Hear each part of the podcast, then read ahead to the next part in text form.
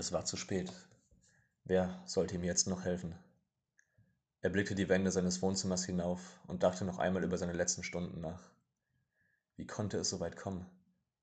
Gerade schien noch alles in Ordnung und dann, nach einem Kampf, der ihm alles abverlangte, lag er wimmernd auf dem Fußboden, umgeben von den Innereien seiner Schränke und Kommoden, von Couchgarnitur und Keramikscherben.